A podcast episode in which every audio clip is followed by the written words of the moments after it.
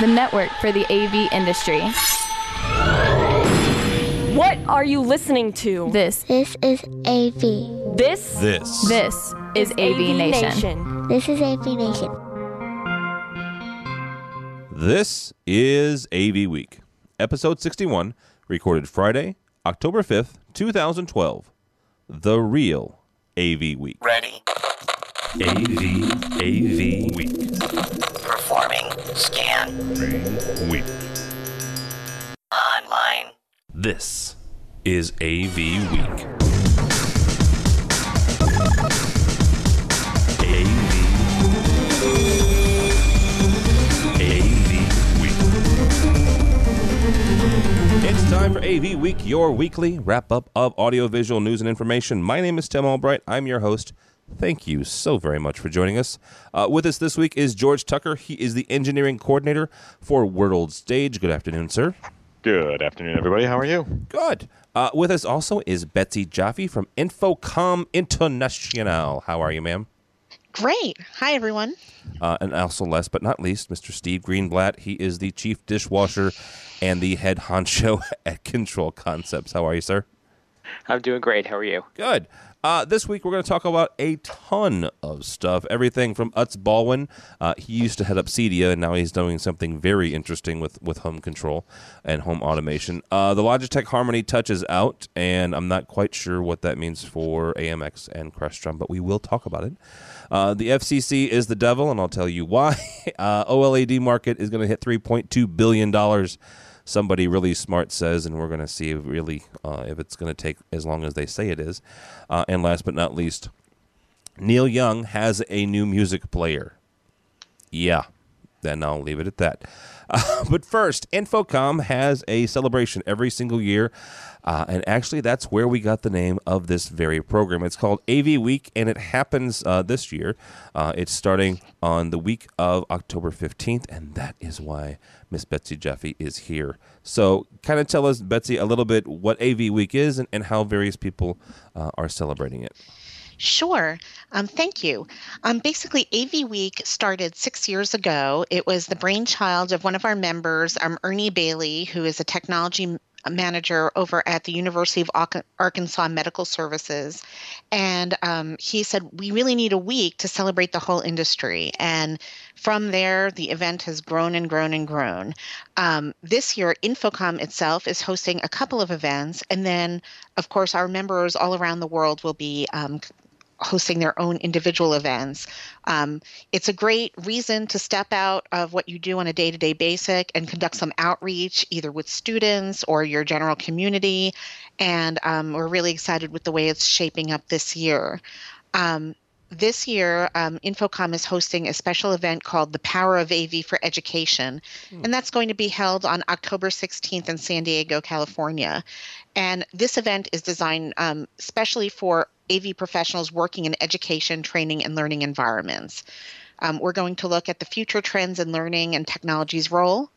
Um, and we're looking at how the technology can actually be used to improve the learning environment, um, facilitate classroom and training room activities, and help institutions and organizations manage shrinking funding, which is an unfortunate reality that we live in today. So um, that's one event that we're holding ourselves.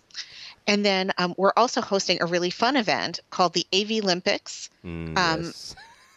Now, this is an event that we're hosting in our backyard in Fairfax, Virginia, over at George Mason University, but we're hoping others and other locales around the world will also be hosting their own. Um, but basically, this is a full day um, event. Um, we're going to have 40 area high school students um, who are um, active in TV production um, receiving um, education on career paths in the industry, and then they'll train and compete in various AV theme activities. Um, some of our local members will form teams and compete in um, our first ever AV Olympics. and um, whoever wins can win a free trip to InfoComm 13 in Orlando and compete again against teams around the world. See that right there is is cool. If you're if you're not on Twitter, that this is where I found out about the the AV Olympics, uh, because there's a um, there's a, uh, a a hashtag going around. Uh, and, and various manufacturers and, and, and integrators actually are starting to talk about this and and you know, laying a little smackdown. I'll, I'll you know, there, there is Yeah. a little bit of that, but yeah, this there, sounds there really is cool. a little trash talk going on, and I will say that the live events community is really surprised that the integration community isn't willing to step up to the plate and field teams. Um, they're thinking that maybe that they don't have the skills. So Oh wow! I think I think maybe the integration community might want to answer their call. So well, at least um, or Ford or somebody should step up. I mean, jeez. Well, I don't want to call out any individual companies, but I will encourage all to participate. Um, unfortunately, I won't be at either of these events. I'll be at um, another event that InfoComm is hosting during AV Week, which is um, our IFMIA show um, in the Middle East um, in Dubai. And so um, we are expecting a great event over there as well. And we'll definitely be doing outreach with folks from the Middle East and Europe who will be attending that show in conjunction with GITEX, one of the world's biggest um, IT shows and building technology shows. So um, this is our second year doing that, and the second year it's coincided with AV Week, which has been a happy coincidence. Um, in addition, um, we've got members all over um, hosting events. RP Visuals in Anaheim is going to teach a class of film and TV students um, as well as IT students at Santa Ana College. Um, Columbus State University College in Ohio is going to host a display and presentation. Um, Westminster College in New Wilmington, Pennsylvania, has been a longtime supporter of AV Week, and for the fourth consecutive year, they're going to do a whole week's worth of events for students to participate in. Um, Listen Technologies um, has been a great supporter of AV Week from the beginning, and this year they have a whole host of events going on. Um, Corey Schaefer is going to present to teens interested in film production and related arts and media at East Hollywood High School in Salt Lake City um, the governor of Utah and the mayor of Salt Lake City and the city of Bluffdale will all be issuing proclamations making AV Week official in their jurisdictions. Um, Scott Woolley um, with the LDS Church is going to speak about hearing loss prevention to sixth grade science Oh, um, wow. students in the Granite School District. And um, there's also going to be a technology tour of the LDS Conference Center, which um, is an amazing facility if you haven't been there. So um, those are some of the events. I know Kramer Electronics is doing um, really getting into the spirit of AV Week by hosting um, two training and education sessions at their New Jersey office. And this is a great way to celebrate AV Week because training is so essential to where the industry is right now. And um, and there's such a need for it. So, um, hosting a session and doing it during AV Week is a really great way to do that. And I know CMA Digital in Hollywood, Florida, is going to be doing an open house. I'm showcasing their office and all their digital signage and software. Um, and this is just um, they're opening their offices up to the community, which is great. And then finally, um, another longtime supporter of AV Week, um, Projector La- Projector Lamp Services in Bohemia, New York, is offering um, a relamp it recycling raffle. And they've been doing this for the last several years. And it's um, really a great opportunity to go green and um, encourage um, folks to recycle used projector lamps. And all of those folks will have a chance to win a new projector. Oh so, wow! Holy cow! Um, these are just some of the events um, being held that we know of. We know there are many others that we don't. A lot of employee luncheons, and um, I know some companies like to recognize their CTS professionals during AV Week um, with um, some ceremonies, etc. But um, we're really looking forward to all of this.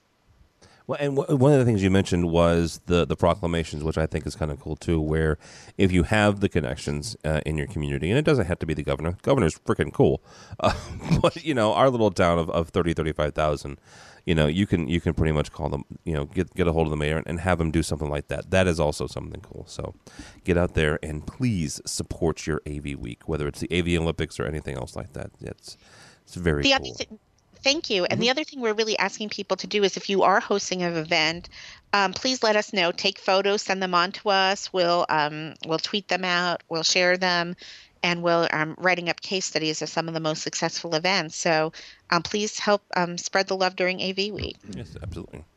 All right. Um, what? I know. Am I the only one that thought about the AV Olympics and was seeing the Battle of the Network stars in their head? Oh wow, That would be cool. that would be really cool. See, now that's what we need to do. Betsy, we need to get a track, rent it in, make it an event. It's an InfoComm thing. Yeah. Da- Um, actually, we did talk if there are enough if there are enough um, participating teams this year. We did talk about having um, the InfoComm booth at our trade show um, actually be a stadium to do a competition. That is awesome. So I was It is thinking the kind of like battle. Like Iron Chef almost. So um, we'll see how that turns out. Um, if not this year, maybe future years. Yeah, that's you know, but the problem is that you have to be a certain age to remember the Battle of Network Stars. So, uh, Hey, there's Google. You can look it up and be I'm entertained. just okay? gonna be. I'm gonna move. I'm going to move on. Uh, Mr. Utz Baldwin, who used to head up Cedia, which is not InfoComm in any way, shape, or form. No comment there. Just one is Resi, one is Pro. Let's go one from there. Um, he's got a new venture, and it's interesting to me in in in various uh, ways. Um, let's just it it's ad supported home automation and that right there that sentence uh, never I never thought that I would be saying it. Um, the, the the article is a link to, to CE Pro and it, it- the headline says it all. Former CEO, launches ad supported home automation pr- platform. George, did you ever think that there would be a ad supported ad you know uh, that that kind of of home automation where here here's a, a free you know a free home automation kit and by the way you might see ads every once in a while Am I surprised? No, I'm surprised. I'm actually surprised that it wasn't Google who, Oh. who actually did this. And you've got Android devices, you've got stuff out there. They're in the heart. I would think that this would be a natural transition for them. I mean, who knows? Maybe Google will see this and go, "Hey, we want to be inside that." and then buy Um, it yeah and yeah, we'll put the ice cream operating system in there or whatever. Um, I'm not sure what I think of it yet. It's interesting. It's cheap, and it would be intriguing. And, and there's a certain comfort level. Like uh, we're on social media, we're already being tracked in that way. How intimate does it get? And that's the curiosity for me. To get myself a home automation system, you're going to know a lot of intimate details. Yeah. Like when I go to bed and what I'm watching on TV and I don't know. I mean, it's it's an interesting idea, but uh, uh, maybe this is one of those cases where it gets. It's just for me that that's where the line is too much. okay that's that's that's valid um betsy you you've known uh, uh, or you know uh, Utz. Uh, is this something that that you could see him doing Well, um, honestly, um, I was surprised but very pleased when I first heard about it. Um, and I really do wish him all the luck in the world. Um, all of us at InfoComm um, were kind of cheering yesterday when we found that he won the People's Choice Award from Demo. Yeah. And had won this $1 million in advertising prize from IDG. Um, we think that's incredible, and I think it only speaks to his um, expertise as an entrepreneur, and we wish him the best of luck. Uh, Mr. Steve, this is your wheelhouse, dude. This is this is where you live, which is a control. Um, I'm not going to ask if you see Utz Baldwin as a competitor, but let's just say, do you see this as kind of uh, honing in on your on your bread and butter? Well, um, I, I I think it's very unique and, and, and entrepreneurial as as we discussed. I, I you know I I'd have to know a little bit more about it to to, uh, to really understand the depth of it and and whenever whenever you're talking about something that's low cost, it your your expectations are not as high, at least in, in my opinion. You know, it's you get what you pay for type of thing. Okay. So I, I, I guess I'd need to know a little bit more about the nuts and bolts of it. I guess that that's the engineer in me. That's the engineer. Okay, let me let me let me break that down. Um, Miss uh, Betsy Jaffe has multiple meetings to go to, and and she's uh, she has to leave us. So thank you so much for joining us, ma'am. Thank you very much, and um, I look forward to hearing about everybody's AV Week events. Yay! AV Olympics. Thank you. Thank you, ma'am. Bye bye. Bye. Um, something else that came down the pike this week. Uh, if you, I don't know, I guess what was it? Been a month or so ago. Hai bought Leviton, or, or Leviton bought Hai, and uh, it's still confusing to me because it's called Hai by Leviton, and I just think it's. I wish that they would just combine them, whatever. Uh, and they've got home control. High? huh? Leva High, Leva. There you go. Hyanton. um, it feels like they i don't know okay so we've got a bunch of, of control stories here one obviously is utz Um, the next one is this is this Hai by Leviton. Uh, Steve, is this? I mean, are these guys? They're not going after Crestron and AMX. They're going after Savant, right? Well, just coming back from CEDIA, uh, uh, you know, about a month ago, the there are just so much control out there. It, it really every product seems to have an interface, and and every everything is, is centered around control. And in the, in the com- in the commercial market, we have our our main players, but in the residential market, it, it's just so wide open. And uh, you know, so I'm not surprised to see something like this that and and probably there, there are, are, many other copycats like that out there. And uh, you know, from from my perspective, the ones that are going to survive are the ones that are going to be able to to have a reliable product, but also have the support. And that that's where the, the big guys in in the commercial industry excel. George, you mentioned that you were, you were surprised that Google didn't, you know, do the Utz Baldwin thing, but mm. you know, like Steve said, everybody has a control, everybody has an interface. Uh, is this something where you know it's it's going to be the um, this is this is the next generation of you know uh, flat panel hangers where control is going to be some, become so commoditized that anybody and everybody is going to be doing it. And so you know not that there won't be a place for people like Steve that do, that do the high end versions but you know everybody's going to have control. Apple will have control. Microsoft will have it. They'll screw it up, but they'll have it. Um, you know, is that is that where we're headed to with with with high? Oh, you're so jaded. You just I are. am so jaded. In, in, you in did it. Mind. What? Um, yeah, I know, right? It's all my fault. I'll take the blame. Um, just tell my first wife; she'll she'll agree. Um, this, yeah, you know, yes, there's going to be a place for the high end stuff, but the, it, this is where it's going to come down to, obviously, because the mass market will demand it. So the mass market stuff will be. And I find it interesting because I'm really seeing everybody that has a viable, controllable product realizing that they either have to have a really tight relationship with a control manufacturer or they're going to have to do their own because eventually that other market, that other manufacturer is going to say, "Oh, we do shades. Oh, we do lighting. Oh, you know." So you, there's no guarantee that if you don't defend against it, they're not going to take it.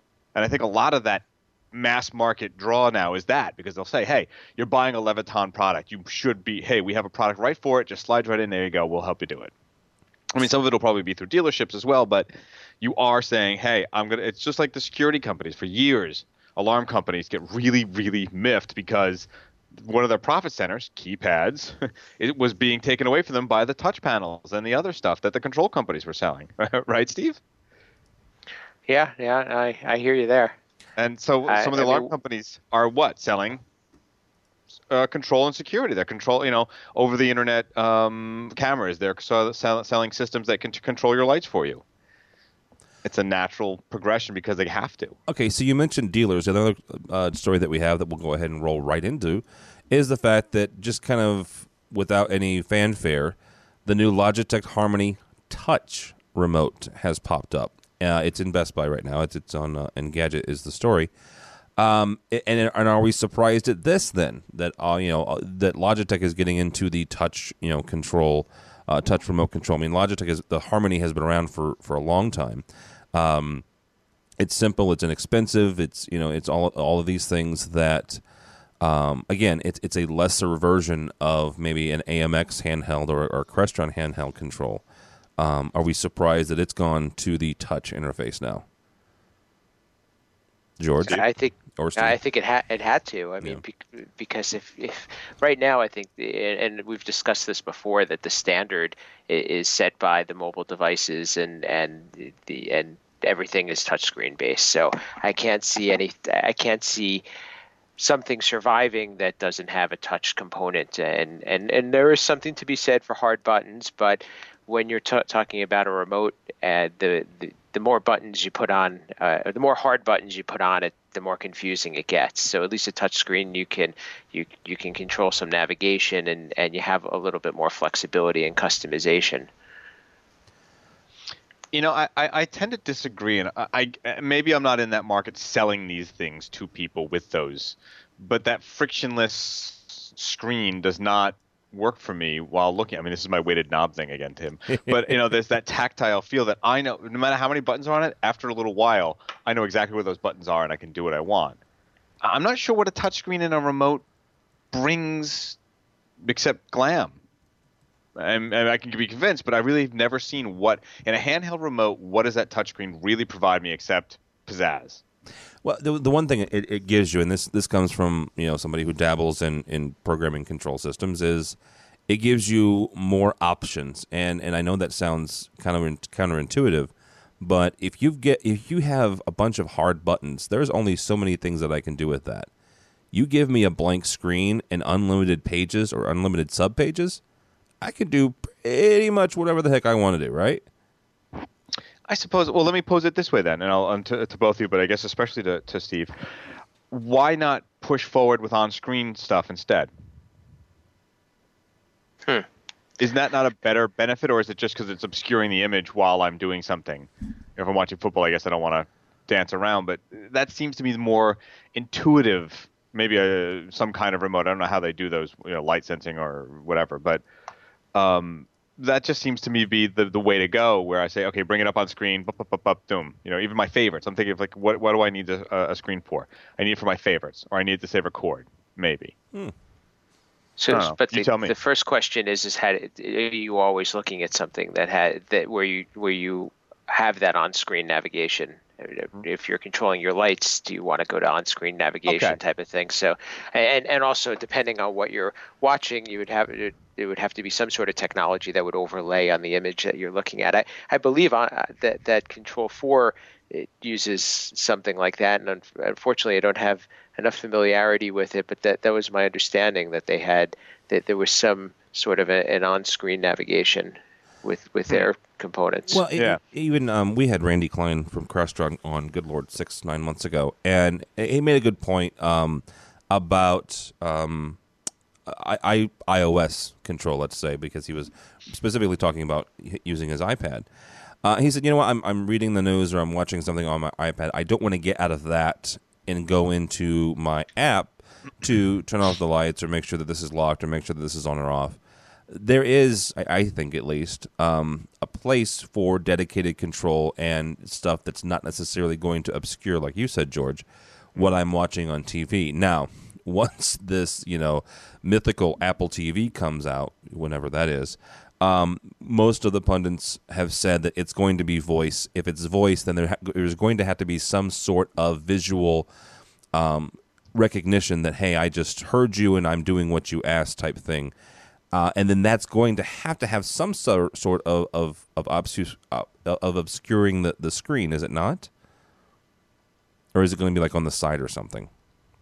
I don't know. Yeah. I suppose. I mean, I guess you could do it like a toolbar or whatever they yeah, call it in Mac. That uh, you know, a good example of what we're, what we're, talking about right now is is the guide on uh, you know for for cable TV or, or mm, satellite TV and yeah. and how I don't know I, I, I find that to to be uh, I, you know a, oh, it's a staple like but but that but that's how I decide what I'm watching though. Yes, I right. Mean, I don't go and channel surf anymore. I just go to the guide, and then it, exactly. you get to see your image in an insert, and and you, you navigate to what you want. So I get, I guess it you know it, the, the practicality is there. I mean, it, the user interface may not be great, but the practicality is there.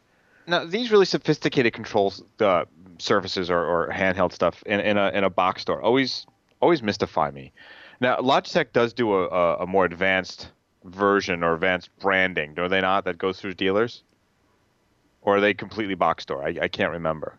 I want to say they're completely box store, but I could be. I mean, they may have a higher end version of that. You can buy Logitech in a store like Best Buy, like there, but but you also can get it. It can be resold by an integrator, and and you know I guess Pronto was a good example of that way back when. I, I'm pretty right. sure that that if you want a lower end universal remote, I, I would imagine that it can be sold and programmed by a, an integrator. Yeah, because because it just it never seems to me like it, that's a it's a hard thing to make a profit of because the number of units you need to sell with that bit of sophistication, and I granted everything's getting cheaper and that becomes, but it just seems to me something that it almost seems like a lost leader in a way. Yeah, but for what? I mean, it's yeah, well, like, that's what I was asking. I don't know exactly what else they're selling. I mean, I, don't- I could see I AMX or, or Crestron giving a lost leader to get into the door with you know with their versions of of um, of uh, you know high definition signals over over twisted pair, but this is not you know Yeah. this is not them. But I guess if you're going to buy a system and you need some way of making it easier to use, so it, it, at least so- something like this can satisfy that need. I mean, they, Yeah. you, you, you can't add the budget of a Crestron system or, or a higher end sophisticated control, but this will at least get you to the point where somebody's happy with the system that they're getting. Well, Not for nothing, but let's, let's be honest. The, like George said, the technology is getting cheaper. Wh- Who knows that, that Logitech may be using the same you know the same programming that they were using four or five years ago. They they they purchase you know the touchscreen interface and that's it. It just makes it look sexier. You know, Yeah. I. All right. Yeah, I, for, for, I, I would, I would, I, I would think that that would be the case. Yeah. Uh, you are listening to AV Week. Thank you so much for doing so. Uh, with us is George Tucker from World Stage and Steve Greenblatt from Control Concepts. Uh, for a number of us, and I say us because I bought one of these things, um, the Nest 2.0 came out this week. And um, this is going to sound so geeky and stuff, and I apologize, but that's kind of what this podcast is about. So, um, what Nest is, if you're not familiar, it is a um, a really fancy thermostat. Let's be honest, that's what it is. But it, it's it's an integrated um, thermostat that has IP control and it does a lot of really cool things. And this 2.0 came out this week. Um, and it does. First of all, it, it connects with, with more home uh, heating systems than it than it ever did before. If you buy a new one right now, it's actually thinner. Mine is a little more hockey puckish uh, looking. Um, but you know, it does a lot of cool things. It has filtering inputs. It has all kinds of other stuff. The reason I even mention it is not to say, "Hey, it's really cool," but to talk to you guys a little bit more about control. This is one of those products that I'm still shocked that people like AMX and Extron and Crestron aren't able to talk to, um, at least not easily. So, with all of these little silos going on, Steve, um, are we looking at some sort of somebody down the road needs to do some sort of of standard when it comes to talking to people in control world? Because I mean, you've got HVAC systems, which is in essence what this is, and you've got lighting systems, and you've got you know TV systems, and you got this and that and the other. Can't we all kind of talk together and get along? So, so I guess the question is, can can they talk to it, or do they want to talk to it? Because uh, what what we're seeing a lot now is that the control market or the control manufacturers are expanding their reach, and there there may be some some competition there, and it, it, so it may be something. I, I don't know. I I, I have to uh, do a little bit more investigation as to what the the limitations are for control, but but a lot of times it's just a matter of cracking the code and and determining if the control manufacturer and the the product manufacturer want to talk to each other. Gotcha. So So it's- Getting that information. that's that's valid. Uh, George, is this one of those things where we're gonna have to, you know, like like Steve said, crack the code and just say, you know, if if you want to, here's here's how it works. I suppose that's eventually how it's going to be because that's usually how it always gets sort of broached. Like, no, no, no. Oh, you cracked it. We can't. Okay, fine. Um, it's usually what happens. But I think this goes back to what we were saying earlier with with some of the other systems is that there is a sort of fear of you're going to know how our inner workings work. You're going to give you a demo. Your engineering department's going to take it apart, and six months to a year later, you're going to have your version. I mean, a lot of those companies already have wireless thermostats that they utilize and, and put in place. I mean, Nest just had this sort of mass user Gizmodo and gadget. You know, it looks like an Apple i something, ooh ooh ooh, and everybody sort of danced on it and got really excited. But it's a fairly straightforward wireless thermostat that lets you do, you know, what all the 1999 ones at Best Buy, uh, not Best Buy, uh, Home Depot do. I guess Best Buy sells some of those, right? I mean, Yeah, it just looks nice and can talk with a few more a few more sophisticated systems. The problem with it, of course, is that it still doesn't do uh, say a two stage or three stage heating system you know something that goes to forced air to oil to whatever to whatever Yeah. um and it, it's you know it, it's ac or it's heat it's sort of my house you know i got one zone Well, yeah. two floors one zone um but and it's, and it's had its issues. I mean, you can make a very fancy looking thermostat, but that cycle time between when you want it to be 72 degrees and when the system kicks it on and when it kicks it off are very sophisticated things that take a lot of time to work out the kinks on.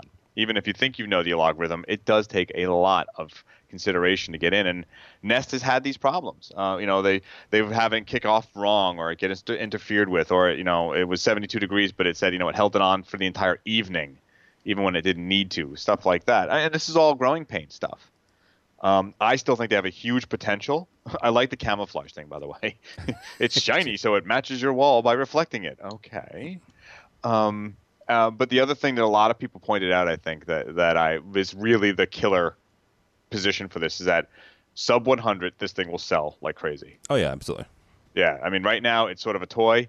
It's something you know people with a little extra cash go, "Ooh, I can do this," and it's okay. But sub 100, bang, you're going to sell a lot of these boxes. Yeah, that's that's probably valid. That's probably yeah. Valid. Um, all right, so let's let's talk about you know sub things like uh, sub hundred dollar, sub thousand dollar things. Um, Vizio, which is not exactly a Pioneer or a Panasonic, but let's be honest, they sell a lot of them. Uh, they have a new thousand dollar display that's sixty inches.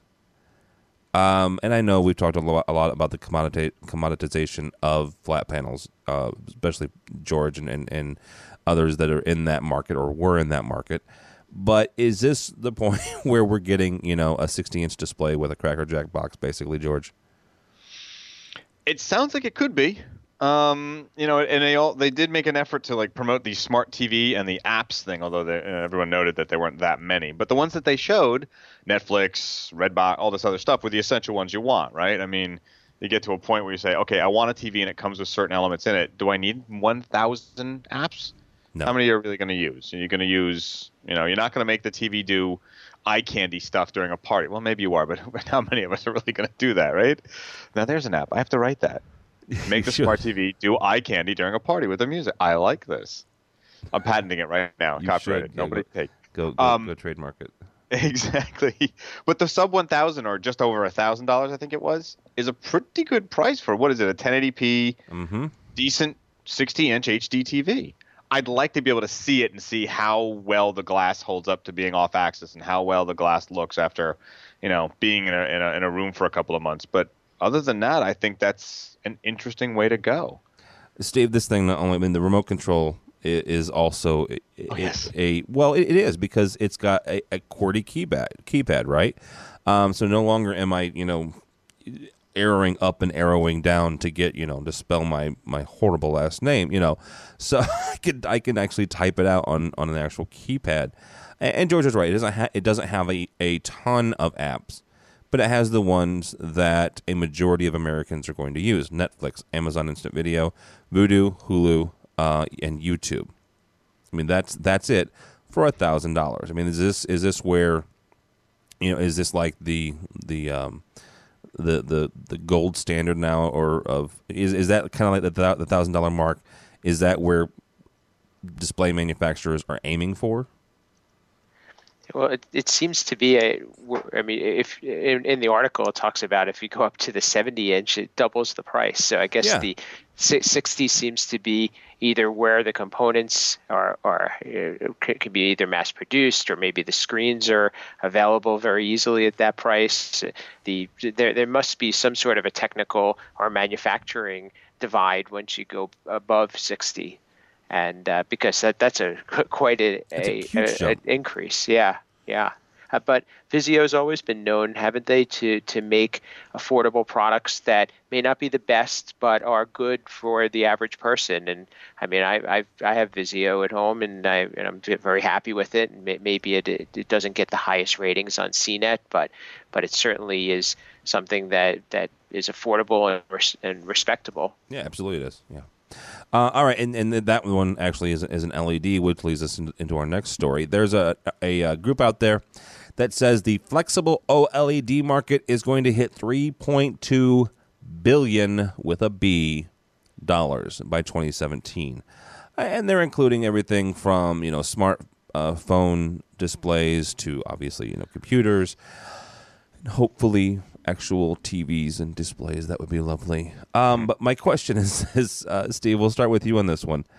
Uh, do you think it's going to take till 2017 though? That's that's my actual my initial reaction to this was, yeah, I'll give you 3.2 billion dollars. Absolutely. I don't think it's going to take till 2017. Do you?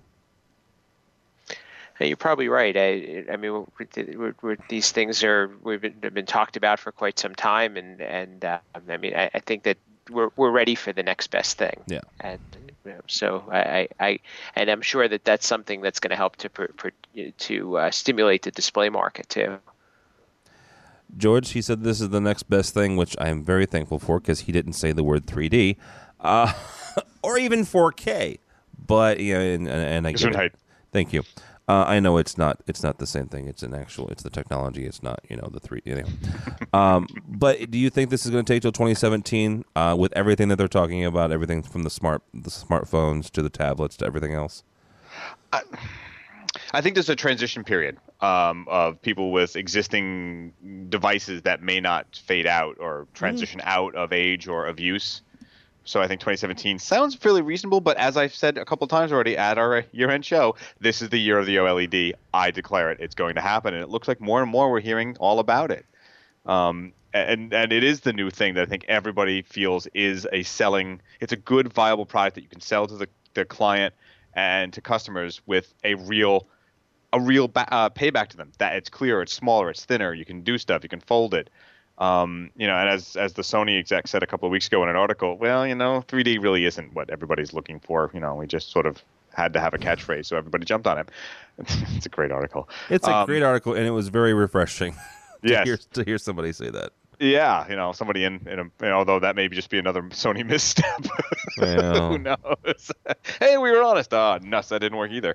Um, but you know, and, there's all kinds of things that this OLED can do. You know, uh, we've talked about it from digital signage and and you know touchscreens that go through windows and things like that, um, to you know like wearable art. I don't know if anyone remembers in New York the Unique and Fiorucci stores that you know you could buy art by artist and wearable art. But man, this stuff is coming darn close to being able to be a living, breathing art piece that you wear and walk around with. Well, um, there was a, a couple years ago. Um, it was all the rage to have LED um, or OLED um, uh, t-shirts where you had these little, you know, um, they weren't. It wasn't an actual display, but you had these little, you know, uh, threads running through your, your clothes, and they made designs and they made sayings and stuff like that, and they were just you know powered by a small little battery.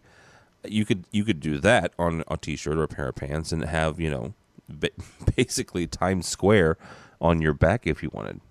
Yeah, well, this will be different though. This is real imagery. I mean, the things you can do, like with video artists, that do stuff like the projection mapping type things that people do on all these uh, on all these buildings.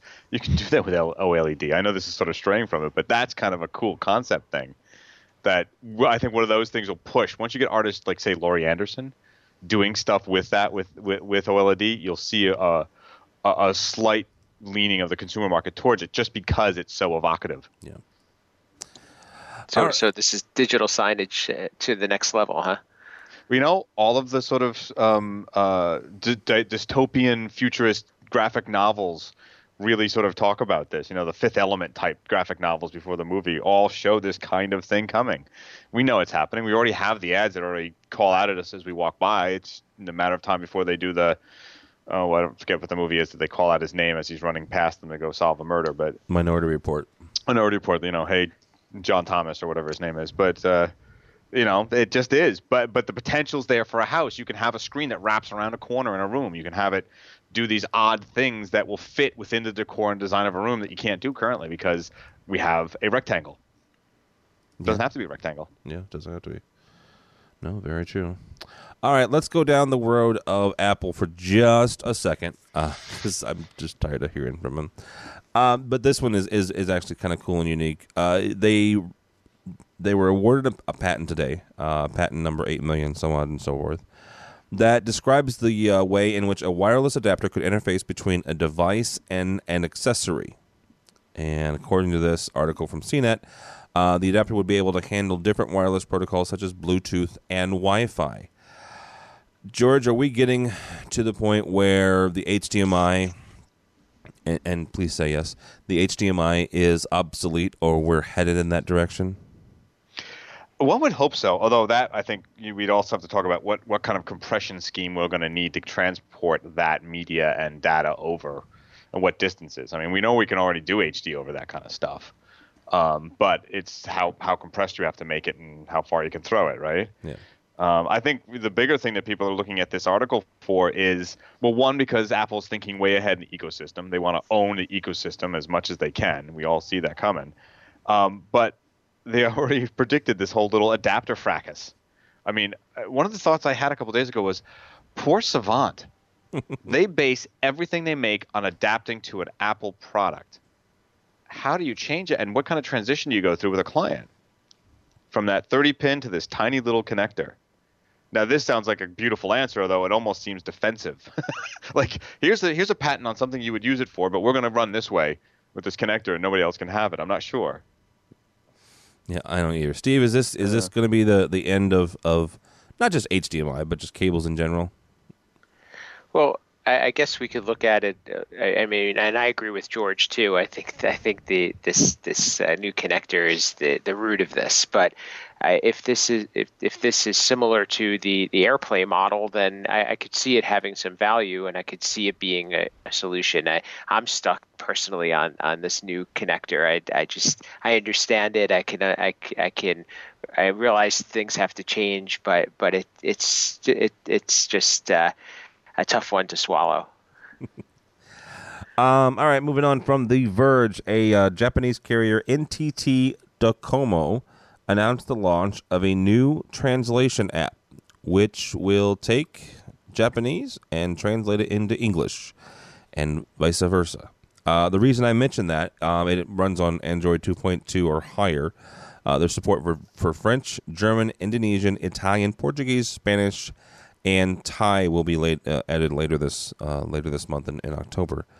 Uh, the reason I mention this is the at least the way my, my, brain works. I'm like, okay, cool. There's it's it's on Android. That means I can write an app for my AMX system or my Crestron system, and write it once, and it will ship wherever I want it to in the world. Uh, Steve, you guys do a lot of programming for control systems. Is this something that is interesting to you, or am I kind of stretching here? well, I think it's interesting. Stretching I'm is just, fine. Stretching is fine. I, I'm I'm not sure how how much it, it's going to pertain to the control market, but I think it's interesting. I, I was just, just thinking that it, if you could only have it translate, uh, you know, a Crestron program to an AMX program or vice oh. versa, that that could make it make, make it real cool.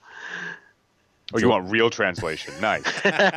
Although I, I, get I, I get the uh, the feeling that what that would really do is sort of suffer us through the uh, the actual listening to of a Vogon poem. Wow. Wait for it. Uh, thank you. But right. no, truly, I mean, it would it would be uh, that would be very cool though for home automation systems, especially commercial spaces, retail spaces where, like New York, you can have a thousand languages going on at once, and people can communicate and/or purchase things without having to suffer through the translations or or mispronunciations of of, of the their words. names. well, but I mean, you know, translate stuff. So you know, hey, I want to buy that product. I need four. No, it just it seems very Star Trekish to me. So. Or uh, what was it? Um, the uh, uh, the Hitchhiker's Guide to the Galaxy, the Babelfish. Exactly. Yes, I was thinking Babelfish, which brought me to Vogon. Yeah. All right. Um, wow, that was okay. Um, uh, this is a couple more stories here. First of all, the FCC is the devil. Um, they are voting in favor of rethinking spectrum holding rules. Why are we mentioning that? Well, because everything the FCC does, not everything, a lot of what the FCC does affects us in the AV industry, whether that's wireless. We mentioned the, the, the Apple wireless uh, adapter patents that will affect be affected by the FCC. Wireless microphones are affected by the FCC. Anything that doesn't have wires is affected by the FCC primarily. It feels like it at least.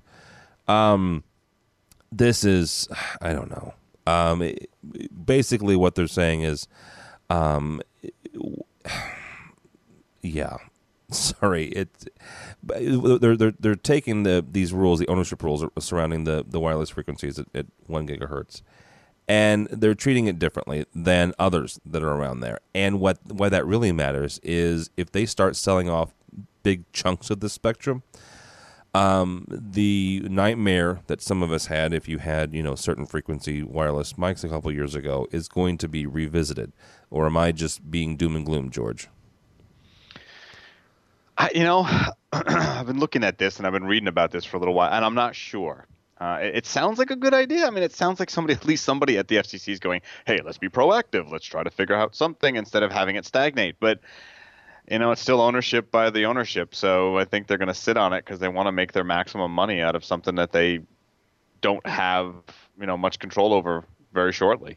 And it's, it's bad English, but I think they're looking for the highest bidder. They're looking for the most bandwidth that they can get. And, you know, as an owner of beachfront property, I'm not going to say, you know, I'm going to be altruistic and give it give it to the uh, the common folk to to use for anything. I'm going to send it to the guy who wants to build a luxury condominium and give me, you know, a good portion of it, plus, you know, per- in perpetuity.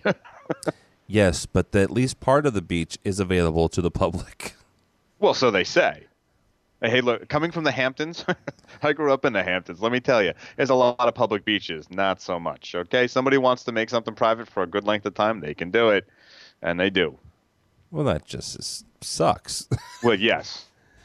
All right, Steve. Is this you know are we are we Hamptonizing the the wireless spectrum here? Are we gonna you know viva la revolution and, and, and let the let the white spaces run free?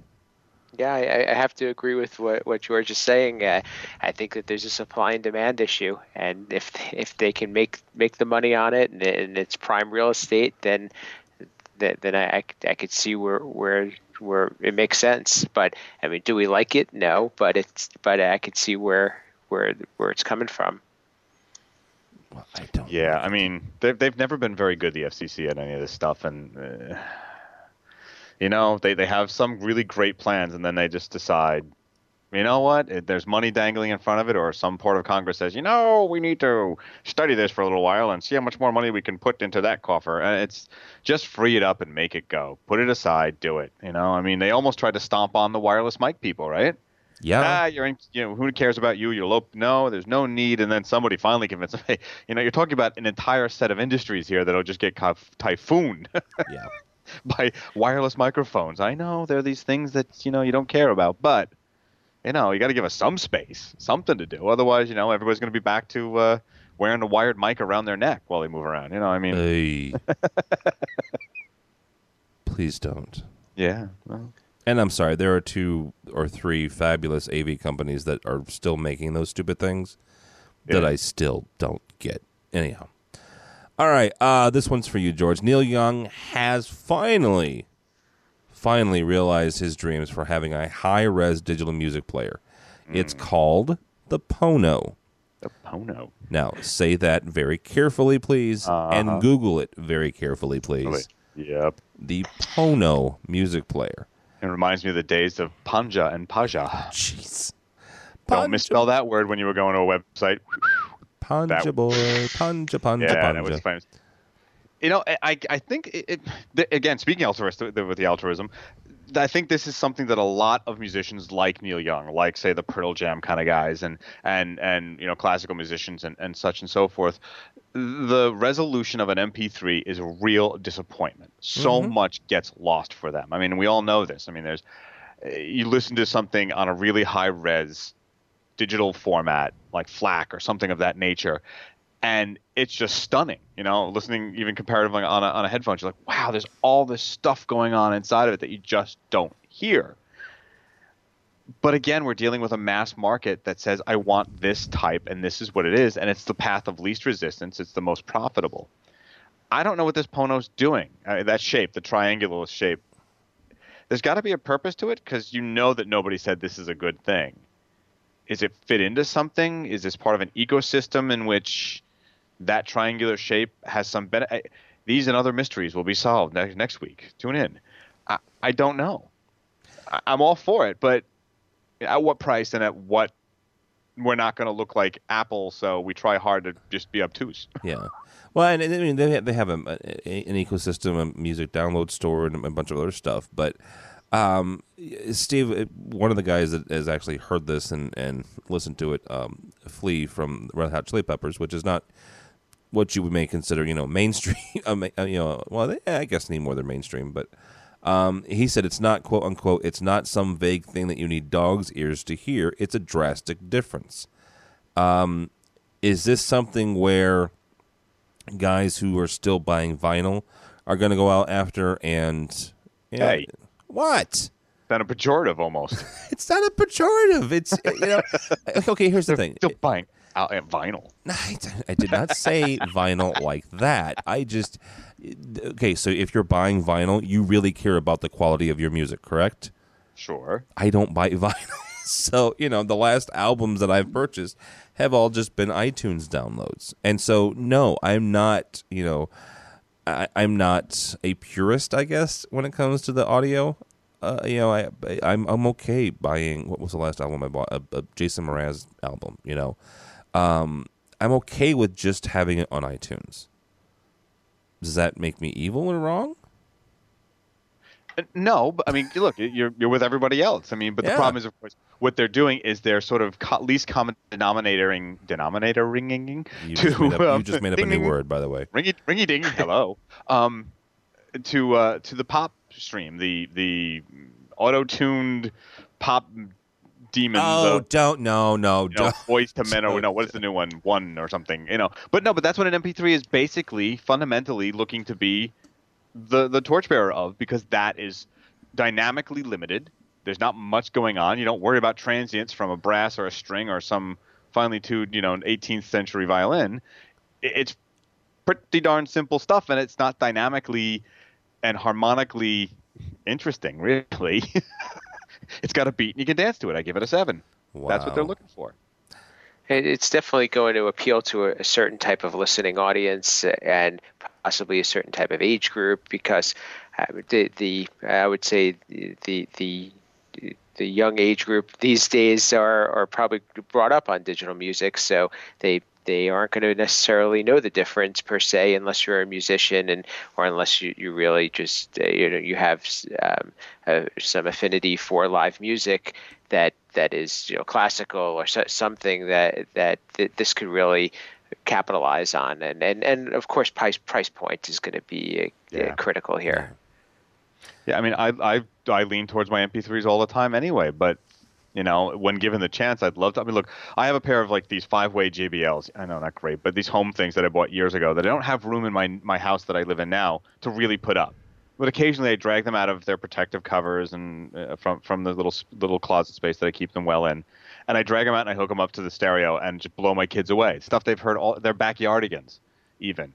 Um, I'm sorry. Did you just say you away. put black you put backyardigans on a fu- Yeah. Oh my lord. The kids love it. They also dance to other stuff. So, but the, you know, remember what's their frame of reference?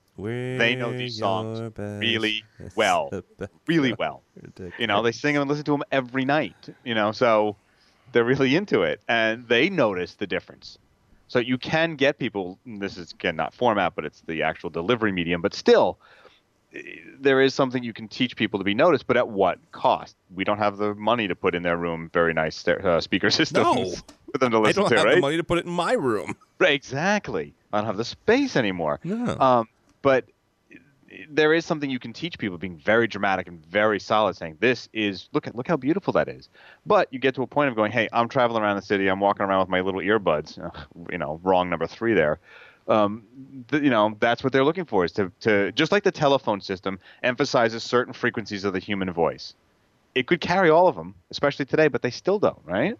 It's still that little hump in the middle that they really emphasize for clarity and uh, uh, understandability. Making up words again. Um, I, no, I think that one so I- I so think so goes MP3. I think Hmm? that one actually is a word. So, no, and, and, and I get you. I, I get it. You know, and there's, there's also a bandwidth issue, or you know, with with you know just having that that one set of frequencies. So, Yeah. all right. Uh, last but not least, uh, this is one from from actually it came from George. Um, and I'm not trying to be you know uh, a uh, conspiracy theorist here with my little tinfoil hat. Uh, but uh, there, there, there's a group of people meeting that, that kind of you know takes care of the internet. it's called the WCIT, uh, World Conference on International Telecommunications, and basically, um, they're talking about changing the regulations for the internet, which is kind of weird because they're talking about regulating um, the internet. And uh, the reason that this is important uh, for us here at, at AV Nation is because that's where we live. we live on the internet because uh, we don't have a, a radio tower, um, so or a TV tower. Uh, George, is this? I mean, is this something that I mean, where we we contact our congressman or where we contact these guys at WCIT? I'm wondering how much do we really need to be concerned. I know there's pushes by other countries to say we should have control over our internet and be able to dictate it, and they want to put certain limitations on on on our stuff. But I wonder if we're getting a little Art Bell coast to coast, uh, you know, conspiracy theory here. You know, are we gonna we're gonna tie that in with the uh, the the uh, what is it the Siberian Siberian oil well that drilled down to hell? Mm-hmm. I mean, mm-hmm. it it kind of feels that way sometimes, and I know that there's some reality to this that they really are pushing very hard to have certain things um, limited, and that just goes against our, you know, patriotic First Amendment stuff. But it's it's not it's not the Illuminati that they're making it out to be, I believe. Uh, you know, I know this came from Slashdot, and they get they get a little crazy. They get Adam, Adam Curry conspiracy theory crazed. Wow, that's pretty darn crazed. Yeah, that's a little crazed. At least he's well maintained. Well, no, wait crazed crazed is doing something really stupid and we hear about it in the news. Adam Curry is just a little frightening, you know, like, all right, boy, sit down here, take your medicine. Good, good. It's okay. quiet room, quiet room. But um it was just it's something to keep an eye on, but I don't think this is like we got up an, up, an uproar about and blacked out websites a couple of a year ago about. Yeah, it's not so not the same level. Yeah, yeah. Uh, Steve, is this something that we need to worry about? You know, whether it's you know our internet because a lot of our devices live on the internet now, um, or because there are more than one, uh, there's more than one company in St. in in St. Louis, in the uh, in the U.S. that deals with overseas uh, systems. I have a, a, very good friend who just went to uh, just went to Kuwait to fix the system, and you know they there's a lot of international monitoring now and a lot of international control. Is that is this something we have to worry about because of stuff like that? Well, I mean, we, we depend on the internet quite a bit. So, uh, I mean, it's certainly something that, that should be thought about. And, you know, any regulation could, could end up becoming uh, impacting business or, or, or impacting any type of product. But, I mean, it, it, I'm not sure if it's real yet, but it's, uh, it's, it's something that, that, that we, we should have on the radar. Okay. All right, gentlemen. Well, I thank you so much for joining us uh, for this week's AV Week. Uh, with us has been, well, first, uh, Betsy Jaffe uh, joined us from InfoComm. Please go out and celebrate AV Week, if you would, please. It's the 14th, uh, the week of, the, of October 14th, 14th to the 20th, I believe. Um, and you can go out and you can do the AV Olympics, or you can get your congressperson or mayor or governor, like uh, like some have done, and get you know um, a proclamation you know, proclaiming this as, as AV Week. So go out and celebrate AV Week if you would, please. Uh, also with us has been Mr. Steve Greenblatt from Control Concepts. Thank you much so much, sir. Thank you. Uh, where can it. where can people find you, either in the Twitterverse or web website or wherever? Okay, uh, Twitter. I'm at simply uh, at Steve Greenblatt, uh, one word, two T's, and uh, my website, company website, is, is controlconcepts.net controlconcepts.net. All right. Also with us is George Tucker from World Stage, but he's also a blogger, a fabulous Twitter person, and um, I don't know if you're my right hand or my left hand, but I couldn't do most of the stuff I do without you. So, uh, tell people how they can find you and such. well, I've turned the GPS off, so no one can find me that way. Oh, first wife, get away, stalker. Um, you and that first wife, dude. Yeah, I know it's a lot of fun. Hey, I don't have any issues. I don't have anger issues. I don't. I swear I don't. You just, um, you just have a first wife. exactly. Um, hey, everybody needs a starter wife. A, it's a start a family. It's a start a marriage. It's wow. You, you know. Um. So you I'm can find me you on talk to Michelle. Twitter, which is Tucker Twos. I am on Google Plus. I'm on Facebook and all that. But you can find me at Tucker Tuesday at typeed.com. I'm a red band blogger, and there are Yay. a few others. There are a few other ones in the works for some uh, major publications, but that'll come sooner. Major. Look at you. You're you're you're gonna bypass me and leave me in the dust. Major publications. Holy cow! All right, I don't yeah. have any major publications. I just got this thing, y'all. Um, my name is Tim Albright. If you'd like to follow me on Twitter, uh, it is TD Tim David Albright. Uh, on the Twitterverse. But more importantly for me and everybody here at AVNation, please go by and check out our brand spanking new website. Uh, Mr. Matt D. Scott has worked feverishly uh, to get it up and running, and it looks fabulous. At least much better than ever, than I could ever have done, uh, which is evidenced, huh? Bieber feverishly. He worked feverishly. Yes, Okay. Bieber feverishly. He he listens to Justin Bieber while he does the website. So I just started a whole other thing. Does there. he does he go off and like perform like Bieber did sick? You know. Uh, I No? don't know. I don't know. Yeah. Uh, but yeah, go by the website avnation.tv, avnation.tv. Uh, check that out. Also, you can get this podcast and others there as well as, as on iTunes. Uh, if you like our stuff on iTunes, you know, leave a comment. Say, hey, you know, this is really cool, or hey, stop talking about Justin Bieber. Uh, so yeah, avnation.tv, avnation.tv. Thanks so much for listening. That's all the time we have for AV Week.